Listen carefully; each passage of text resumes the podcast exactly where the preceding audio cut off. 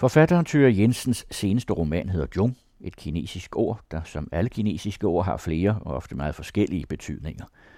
Den udkom på Gyldendal i 2016, og den er på 130 sider.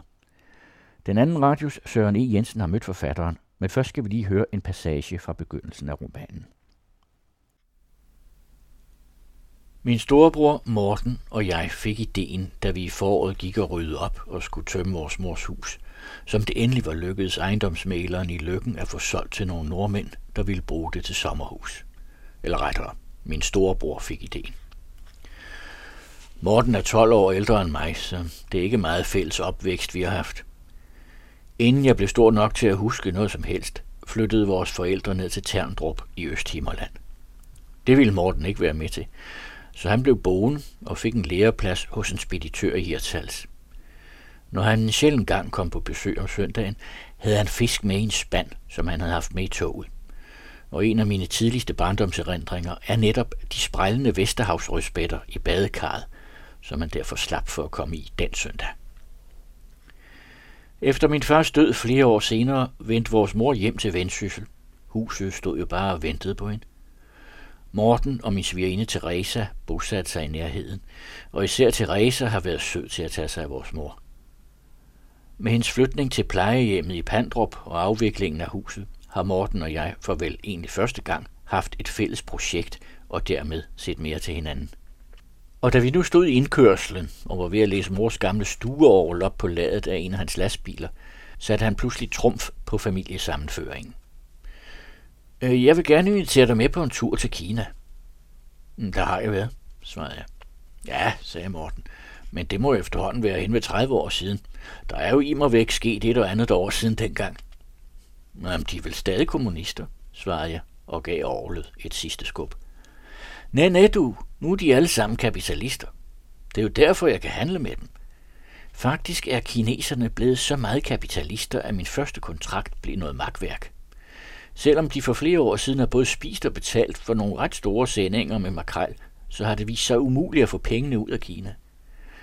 Har du ikke lyst til at tage med over og hjælpe mig og firmaet med at bruge nogle af dem? Ja, og hvis vi på en eller anden måde kan få resten af pengene med os hjem, så gør det naturligvis ikke noget. Så godt går det trods alt heller ikke for firmaet Gårdjusen. Jamen, hvorfor tager du ikke Teresa med, spurgte jeg. Ej, hun lider jo af flyskræk, og jeg orker altså ikke at tage toget derover. Det går der alt for meget tid med. Mm, hvad så med dine børn og børnebørn, sagde jeg. Det er jo da også en mulighed. Jamen, dem har jeg jo lige været på safari med i Kenya. Og så var det afgjort. Sammen med min storebror skal jeg til Kina igen. Så Jensen, du sagde i går, at, at øh, jeg kunne nå at læse din bog inden eftermiddagskaffen. Det tror jeg også er rigtigt, men øh, jeg gjorde det ikke. Jeg sparede lidt på den. Men øh, hvor lang tid har det taget at skrive en bog, som kan læses på en time? Ja, det har jo taget øh, to år, cirka. Men igen, altså, igen er det jo det er svært at regne ud, ikke? fordi det er jo øh, noget af den tekst, som er med i, i den bog, det er jo ting, der ligger meget langt tilbage. Altså fragmenter øh, fra tidligere breve, dagbogsoptegnelser og og også øh, fragmenter og dele af, af andre projekter. Mm. Ja, faktisk, ja. Jeg har en eller anden idé om, at dit arbejde primært består af at skære fra. Ja, det gør det også, men det er nok også lige så meget at stykke sammen af fragmenter. Mm. Men der skal jo også en redigering til. Det skal der, ja. Det skal der. jo, så man kan sige, at, at øh, der, hvor der bliver skåret fra, det er jo så, øh, når jeg skal fragmenter ud af andre tekster, jeg tidligere har skrevet. Ikke? Men du sagde, at du bruger brevet som udgangspunkt, altså brevformen. Jamen, øh, jeg er stadig en af dem, der kan finde på at skrive rigtige breve. og de her funderlige computertider, ikke? Man har selvom man har sendt brevet, ikke, så har man jo det, det liggende på sin øh, computer, så man kan vende tilbage til det og redigere i det og skære ud, ikke? Og den form kan jeg faktisk rigtig godt lide. Jamen, det er et bevidst arbejde, simpelthen, når du skriver de brev. Det er ikke bare for sjov, så? Nej, man kan sige, der, der er altså nogle, øh, af mine pennevenner, der har klaget lidt over, at de ikke synes, at, at brevene er helt personlige nok. Ikke? I begyndelsen kunne jeg ikke rigtig helt forstå, hvad det var, de mente, vel, fordi jeg synes, de var meget personlige, men, men det er jo nok fordi, at jeg hele tiden i baghovedet også har, øh, at jeg læser, jeg læser med i de breve, jeg, jeg skriver. Ikke? Altså, du skal bruge nogle konkrete mennesker at henvende dig til. Altså, jeg ved, der er mange forfattere, der opererer med ideallæseren, eller har en eller anden fiktiv modtager. Men det er måske for abstrakt for dig. Ja, jeg vil sige, ja, ja, det har jeg ikke. Jeg har ikke nogen fiktive modtager, men jeg har jo sådan en, lille håndfuld konkrete modtagere. Ikke? Det synes jeg altså er fint at have, fordi der har man en at henvende sig til, selvom vedkommende er langt væk. Ikke? Så, så har man, og man ved, at man ved, at de bliver læst, ikke? Og, og ja, så, man, så man ikke bare skriver i, i blinde. Ikke? Altså, det er jo nogle ekstremt tynde bøger, du skriver, men det er sådan set det eneste, synes jeg, er utraditionelt. Altså, det, der er jo mange personkarakteristik, altså handling, begyndelse, og så i hvert fald i nye bruger du i ekstrem grad cliffhanger, ikke? Det har jeg ikke tænkt over, faktisk. Nej. Jeg synes, der er mange eksempler på, at det gør, at man får lyst til at læse videre, ikke? Jo, jo men det... Det har du da tænkt over. Ja, det har jeg. Ja. det skal man jo helst vil, ikke? Altså, der skal helst være et lille sug i hvert fald ikke i at komme videre til måske de enkelte kapitler på en side, eller hvad de nu kan være, ikke? Helst nogenlunde skulle kunne klare sig selv også, ikke? Så må man jo gerne øh, have lyst til at, at læse videre, ikke? Bagdelen er, at dine bøger så, i hvert fald når jeg får dem, så bliver de læst ekstremt hurtigt, ikke? Jo, så må man lære at styre sig, ja, det må du.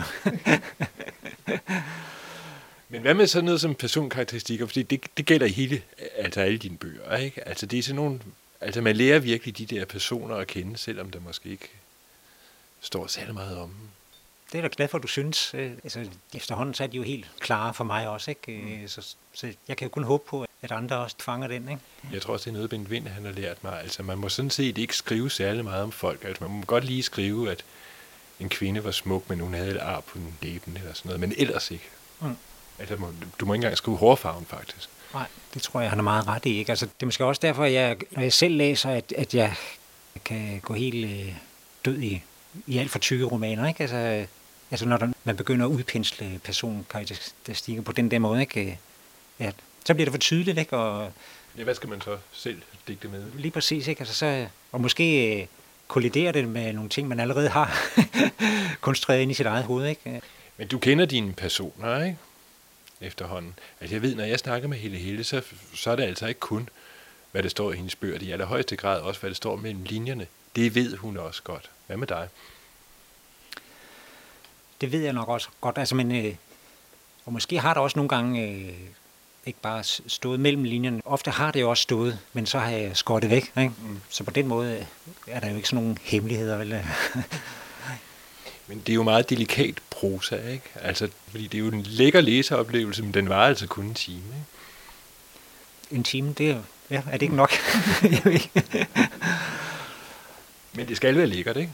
Sådan, sådan sidder jeg ikke og tænker, altså, at, at det skal være lækkert. Det, det. Okay, men så, du sagde lige, du, du måtte øh, læse hele dit forfatterskab, fordi det skal laves til e-bøger. Hvad hvis du støder på en af de tidligere bøger, en sætning, der skuer? Så retter jeg den. ja, ja. Men det er jo noget med selve den der arbejdsproces, ikke? Øh, med, dem, dem bliver jeg nok aldrig helt færdig med. Jeg øh, læser jo også stadigvæk op af mine gamle bøger, ikke? Og øh, når jeg skal forberede de oplæsninger, så kan jeg ikke, heller ikke altid lade være med lige at, at rette lidt. Ikke? Øh, ja. Det er der godt nok nogle af mine kolleger, der, der griner lidt af, ikke? men øh, det, det bliver jeg altså ved med. De skal hele tiden pusses af, for at nå frem til hvad? Jamen det er måske den perfekte sætning. Ikke? det skal være så præcis som muligt. Ikke? Jeg læste et sted, at øh, maleren Olof Høst, han havde det lige sådan med sine billeder. Han, han blev simpelthen ved med at gå og rette på dem, ikke? Selv, selv under finansieringen, og de måtte stoppe ham til sidst, ikke? fordi selv efter billedet var solgt nogle gange, ikke? så, så malede han videre på det. Ikke? Altså nu, nu er du, vi snakkede lige før vi tændte båndoptageren, altså i øjeblikket er du sådan set i den rareste fase der, hvor skidtet er afleveret, og, og du ved, at der kommer en udgivelse. Men det må vel også, hvis du har den arbejdsmetode, være forbundet med, jamen, hvornår er det her færdigt? Jamen, for mig så bliver det jo aldrig helt færdigt, kan man sige. Vel? Og det er jo også sådan, at det her manuskript, som jeg nu øh, har afleveret, ikke? Altså flere gange undervejs, der har jeg synes, at nu var det færdigt. Ikke? Men så når det lige har hvilet lidt, ikke, så, og man, jeg har taget det frem igen, ikke, så har der alligevel været øh, et eller andet, og det vil der da sikkert også være igen, ikke, hvis jeg tog det frem igen i morgen. Ikke? Mm.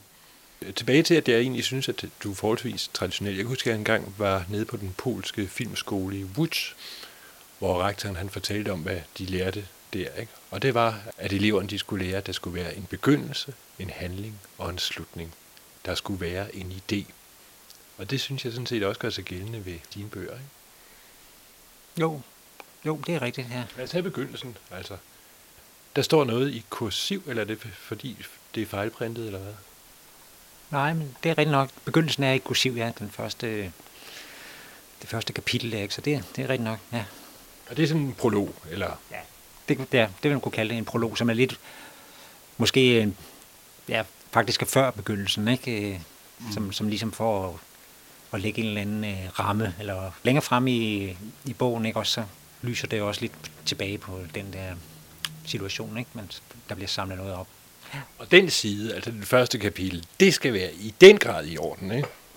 Jo, det skal det være. At det netop også skal være den side, ikke? Fordi øh, undervejs har det jo været andre sider, kan man sige, ikke? Så det, det er klart, at det er en utrolig lettelse, når man finder ud af, hvad er det, der egentlig er begyndelsen, ikke? Mm. Hvad er det, der skal være begyndelsen på den bog, ikke? Og, og på et tidspunkt også, ikke? Så ved man også, hvad der skal være den sidste side, ikke? Jeg kan huske nogle af mine tidlige bøger, ikke? Altså lige pludselig, så kan den sidste sætning jo ligesom dukke op for en, ikke? Når, man, når man ligger og kigger op i loftet. Ikke? Ja, eller, eller også så har man samtidig, altså, så kan, kan en sætning sådan set bremse, hvor man har tænkt sig at skrive, skrive videre, ikke? hvor man lige pludselig finder ud af, jamen det er jo her, det slutter. Ja, præcis. Ja. Jeg tror, du har vist, der er vist en af dine bøger, der er over 100 sider, ikke?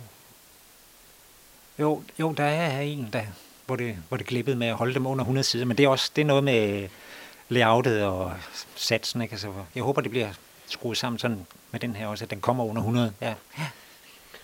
Og hvorfor? Du har ikke, du har ikke drømt om en gang, og så tænkt, nu skriver jeg simpelthen af Carsten Bill. Nej, jeg har ikke drømt om, men jeg vil jo ikke kunne øh, garantere, at det ikke kunne ske. Altså, men øh, indtil nu, der, der kan man sige, at bøgerne er, er færdige, det er inden, inden de kommer over de 100. Ja.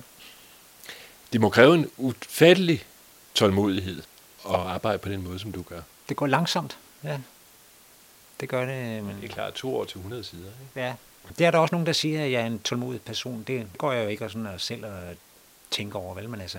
Når du er i, i skriveprocessen, altså hvor mange linjer kan der blive frembragt på en dag? Det er jo lidt forskelligt, ikke? Altså, men øh, nogle gange øh, kan det måske være en, en halv side lige frem, ikke? Men så sletter jeg måske også en hel del af den næste dag. Ja.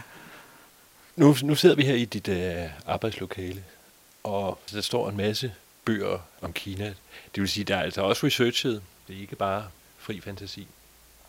Altså, jeg har faktisk ikke særlig meget fantasi, så jeg er nødt til at researche og, og bruge alt, hvad der er omkring mig. Altså, Men det er også, der er også mange minder i. Altså, der er Kina i 83, og der er Kina for et par år siden. Ikke? Og det er selvoplevet. Ja.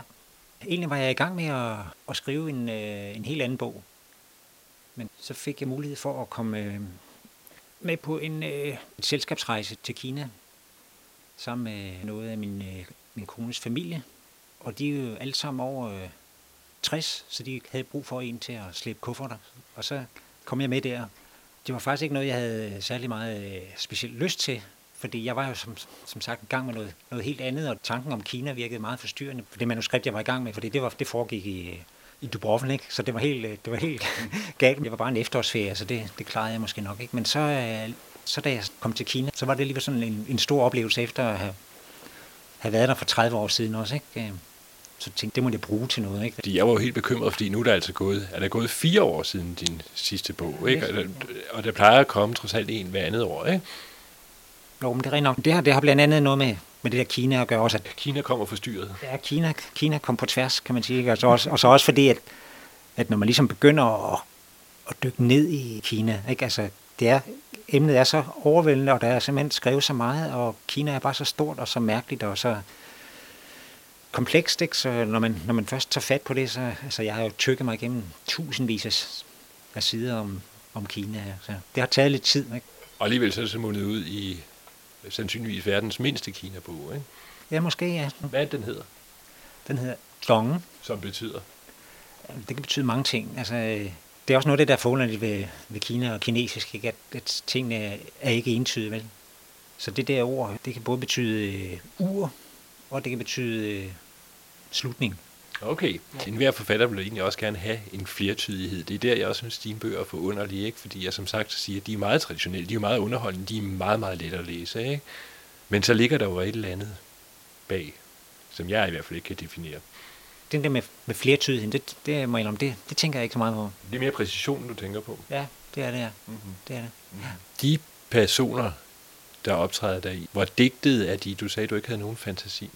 Jamen altså, det er klart, der er jo som antydet også, at der er jo nogle elementer fra den rejse, jeg selv har været på, ikke? Øh, som bare en, en interessant historie at fortælle. Men øh, ellers så er det jo øh, en collage af alt muligt, hvor der er elementer af selvoplevede ting, og, øh, men så også ting, som jeg har fået fortalt eller læst, eller også som jeg jeg har samlet op alle mulige steder. Ikke? Jeg har stjålet en sætning her og der. Ikke? Og der er efterhånden ret mange også, der for eksempel har været i Kina ikke? og kan fortælle om det. Ikke? Og har været.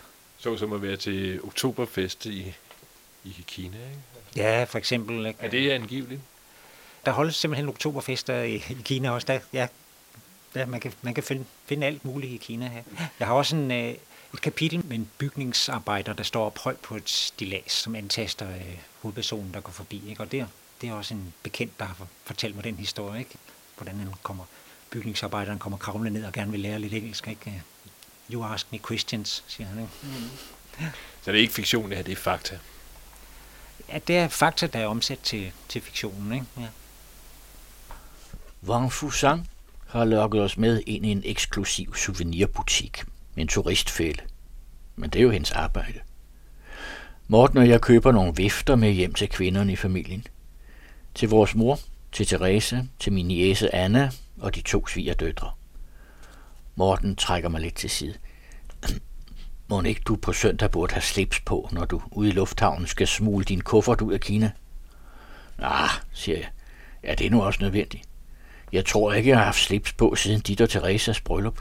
Og det lånte jeg vist endda af dig. Ja, det skal nok passe. Men se nu lige her, siger han og udvælger et mørkerødt silkeslips med et diskret mønster, Måske skal det forestille en flok heste, der galopperer ud over steppen. Ja, det er faktisk ret flot. For at vende mig til det, tager jeg slipset på, da vi om aftenen skal ud og spise.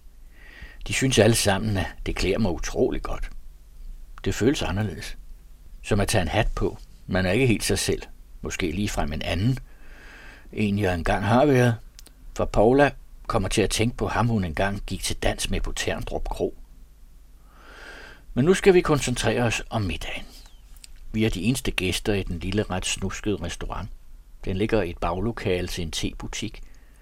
Det minder nærmest om et privat hjem. Måske er det et privat hjem. Chaufføren kender indehaveren. Det er vist nok hans onkel. Vi starter med en kop dampende varm jasmin-te. Efterhånden kender vi proceduren, og en gang imellem er det faktisk helt rart at drikke noget andet end øl. Maden viser sig at være rigtig god. Men netop som jeg er ved at bakse en grøn chilifrugt op fra et fad, kører Kirsten med drejeskiven, så jeg taber en af mine spisepinde ned på tallerkenen og får slipset sølet til med sur sød sovs. Ah, Byt med det, siger Morten. Vi får det bare ekspresrenset på hotel. Så er det klar til afdansningsballet i morgen. Uff, siger Kirsten. Der ligger et fiskehoved nede i suppen. Ja, det må du få, siger jeg, og forsøger at tørre det værste af mit slips. Skjorten ser heller ikke for køn ud. Det var Søren E. Jensen, der talte med forfatteren Tøre e. Jensen om hans seneste roman Jung, og det var mig, Carsten Farve, der læste to uddrag fra bogen.